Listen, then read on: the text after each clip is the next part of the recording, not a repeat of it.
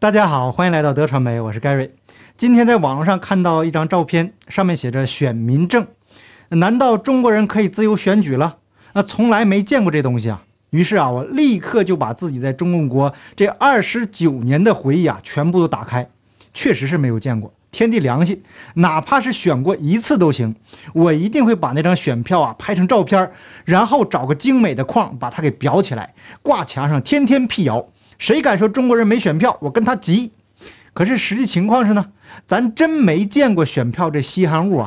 但是今天看到了，还真把我吓一跳。第一眼甚至看成的是良民证，揉揉眼睛然后发现还真是个选民证。难道中国变天了？这不对呀。这中共国外交部副部长今天刚发表了让人喷饭的讲话，难道他说的都是真的吗？当我把照片下面的一段话读完，才明白什么是中国特色的选举。这个后面咱们再详细的讲。没有对比呢，就没有正确的认知。所以我个人得先把我看到过和我自己参与过的选举过程跟大家简明扼要的说一下，然后再对比中共国的选举，那大家自己来判断哪个是民主。别的地方呢，我个人没参与过，呢就不能乱说，所以我个人只能把自己作为新加坡人投票的过程跟大家分享。新加坡也被定义为独裁国家，也没资格参加美国举办的民主峰会。在新加坡官方的新闻中呢，也闻到了酸酸的味道，但是呢，还是非常无奈地接受了现实。可是有一国就受不了了，把民主这个词重复了无数遍，整出一大堆让人作呕的理论来反驳美国的民主峰会。那说到这儿呢，还是需要跟大家说明一下。在当今的世界充斥着各种各样的理论，有些理论呢能把白的说成黑的，也能把黑的说成白的。所以请那些只用态度不用脑子思考的人多学学用脑子思考。比如这两天呢，在我频道的下面有一个人一直在喊口号，说我是缺德传媒，就因为打神药这个事情。那看在这个人有一句话是我认同的份上，就仔细的回复了他的留言。他说人在做天在看，那说明呢这个人还有救，他只是被所谓的主流给欺骗了。那看到的呢都是些理论性的东西。我个人呢一向是拿数据说话，但是他说我的数据是歪曲的数据，这真是让人哭笑不得呀。比如说一个国家有多少人口以及多少人打了神药，那这些数据呢都非常容易的可以查到。分析一下没打神药之前有多少人离世，大面积打了神药以后呢又有多少人离世，这样简单的对比呢还是不够严谨。那咱们再去查一下这个国家过去5年平均每个月离世的人数是多少，排除人口老龄化正常增长的因素，再对比今年大面积打神药的时间点，那如果离世的人数增加很多的话，那是不是就很能说明问题了呢？可以看看台湾媒体公开的数据，打神药离世的多还是感染了病毒人数离世的多？请问那这样对比数据算是歪曲吗？我所用的数据都是政府官方公布的，那怎么就扭曲了呢？而且我个人呢也了解一些医院的情况，只是为了避免麻烦不能公开的说。有条件的呢，您可以自己去查一查今年医院得中风和心肌炎的人和往年相比有什么变化。在没有战争、饥荒以及突发事件的情况下，那么就只剩下打神药这一个事儿了。如果您是一个理智的人，那么就请自己去调查分析，那我相信能得出正确的结论。细心的朋友也都知道，我在节目中呢都是拿数据说话的，还有一些真实发生的案例，而且没有给出这个结论和建议，完全是客观的说法。刚刚讲的呢都是思考和求证的方法，这套思考方法同样适用于其他方面。比如有人说新加坡独裁，但是实话实说，新加坡有选票和选举，而且参加竞选的议员是要挨家挨户的走访，我这里用的是走访不是拜访。台湾议员那个才是拜访和这个拜票。所以请只会喊口号的朋友注意，我说话用词都是非常严谨的，比如中国、中共国、中国人、中共、马列子孙，这些呢都是非常清楚的区分开的。那在地球感冒之前呢，新加坡大部分当选议员经常出现在各种活动中，就怕选民不认识他们。那客观的说呢，新加坡目前的制度是新加坡大多数人的选择。所以我一直强调，制度它只是工具，关键还得看什么人在用。客观地说，新加坡的选举也在不断地发生变化。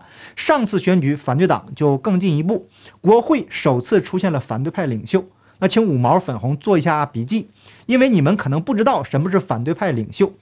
在中共国能做到这个位置的人呐，都在监狱里面。所以啊，所谓的政协呀，也只是个摆设。你看这名字起的，也不知道是正还是邪。那另外也有一些人怀疑新加坡的投票机。那我个人没看到任何证据，所以不能乱说。客观事实是，新加坡在选举方面在进步，虽然进步的没有外界预期那么快，至少在往好的方向发展。那最近呢，很多大频道都被黄标，所以现在我说话也是很注意，尽量减少配图。在 YouTube 这个平台呢，不断收紧言论的这种形式下呀，生存下去才是硬道理，生存下去才有机会把真相传递出去。所以说，想看到在主流媒体上看不到的新闻，就请订阅我的会员频道。明天呢，我还会在会员频道制作一期的新的节目，可能啊，把近期世界范围内被迫下台的大咖跟大家总结一下，也可能说说地球感冒和神药的话题。这个呢，会根据明天的新闻来定。那如果朋友想支持一下啊，链接在说明栏和留言置顶。那好，咱们继续说正常的选举这个程序。在新加坡参加投票需要有政府的来信和这个身份证，那如果没有收到政府的来信，你连门啊可能都进不去。那在整个投票的过程啊，必须严格按照工作人员的指示做，每一步都是非常的严谨。这个呢，是我个人经历过的投票过程。我知道呢，我要投票给哪个党的议员，平时呢他也经常出现在公众中间和媒体上。那一旦这位议员有什么丑闻传出，那么他的政治生涯基本就结束了。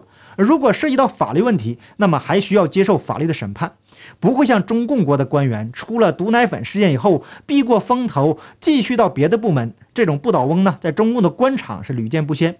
我这里没有美化新加坡，也没有丑化中共国，只是就事论事，把我看到的和经历过的陈述给大家，包括我在中共国的经历，也都是原封没动的呈现出来。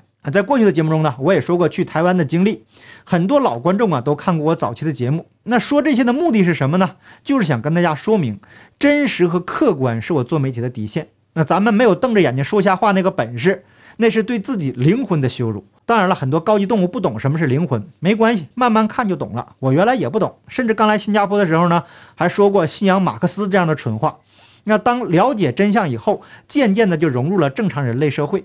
今天呢，一个中共国的官员就瞪着眼睛胡说八道。中共外交部副部长乐玉成在出席北京举办的中外学者谈民主的这个对话会上声称，中国是当之无愧的民主国家。这得多不要脸才能说出这种话来呀！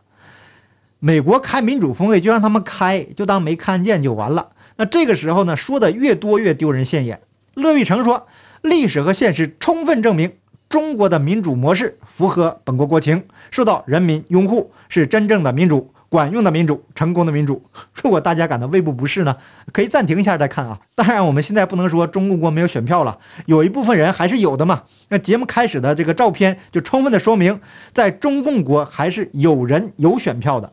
那在选票下面的文字呢是这么说的，一大早就让全校几万人去投票几个根本不认识的人大代表，不去还不行，必须得去，不然呢记大过。真是让人哭笑不得。这就是中共国的充分民主，连谁是代表自己的人都不知道，人家这也叫投票。